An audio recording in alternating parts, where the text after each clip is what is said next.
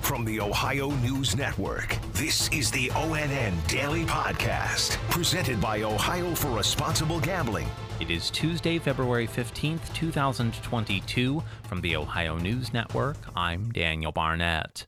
The Omicron variant of the coronavirus continues to recede in Ohio. ONN's Dave James has the details. The state health department says Ohio now has about 2,200 COVID patients in hospitals. That's down from 6,700 just over a month ago. Dr. Joseph Gastaldo is with Ohio Health in Columbus. In the state of Ohio, on average, cases are down 68% from where they were 14 days ago, and hospitalizations are down 40% from where they were 14 days ago. But there are still 436 COVID patients in intensive care in Ohio, and 326 of them are on ventilators. Dave James, ONN News.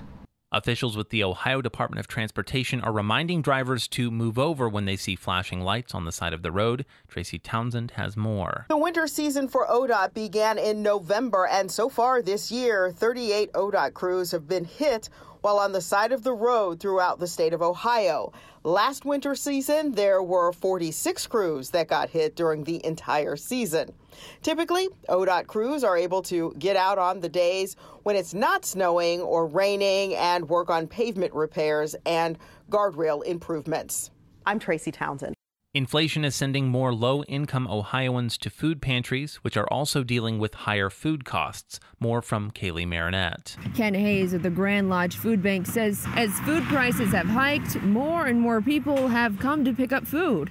24% more to be exact. Hayes says people at the pantry are trying to give away as much as they can sometimes we have to cut down on certain items because of the cost, but maybe we find something a little cheaper and we add more of that, or we just change up what we give away in order to counteract inflation costs. Kaylee Marinette reporting in central Toledo. The former director of the Ohio Department of Jobs and Family Services has stepped down from her new post in North Carolina because of a scathing report related to her former position. Yolanda Harris explains. Kimberly Henderson was just named the head of racial equity initiatives for the mayor of Charlotte. But after two weeks on the job, she's out following a report about the audit that identified $3.8 billion worth of unemployment fraud and overpayments during the pandemic. Henderson released a statement on her It reads in part, quote, the work of the initiative is too critical to be jeopardized in any way by public misperceptions related to my prior leadership as a cabinet director for the Ohio Governor Mike DeWine. I'm Yolanda Harris. Jury selection continued today for the trial of former Mount Carmel doctor William Husel. Andrew Kinsey reports. Attorneys spent hours questioning prospective jurors. Husel was accused of ordering excessive or even potentially fatal doses of fentanyl be given to patients under his care while at Mount Carmel. All of them died. Husel pleading not guilty. His attorneys argue that those patients were dying and that Husel was providing comfort care in their final days. Opening statements for that trial are expected next week. I'm Andrew Kinsey. In just the past week, The Ohio State University has issued four safety notices due to a number of robberies and vandalism of cars in campus garages. Tracy Townsend has the story. This comes after three robberies on campus and one in a neighborhood nearby. The two most recent crimes happened in or near a parking garage. I don't want to park there anymore, um, so I'm trying to figure out where exactly would be the best and safest place to park living on campus. The university owns the on campus parking garages, which means it's their responsibility to supply extra security.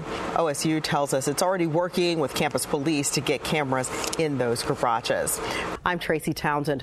The mayor in Northeast Ohio who suggested allowing ice fishing shanties on a lake could lead to prostitution has resigned. Dave James has more. Hudson Mayor Craig Shubert said he was stepping down yesterday after a week of being mocked and drawing national attention. He says in his resignation letter that his attempt at humor at a city council meeting had been misinterpreted. The mayor came into the spotlight a week ago during a discussion about whether to permit people to fish on the frozen city lake. Shubert says he was worried that if people put up ice shanties on the lake, it could lead to unintended consequences. Dave James, ONN News.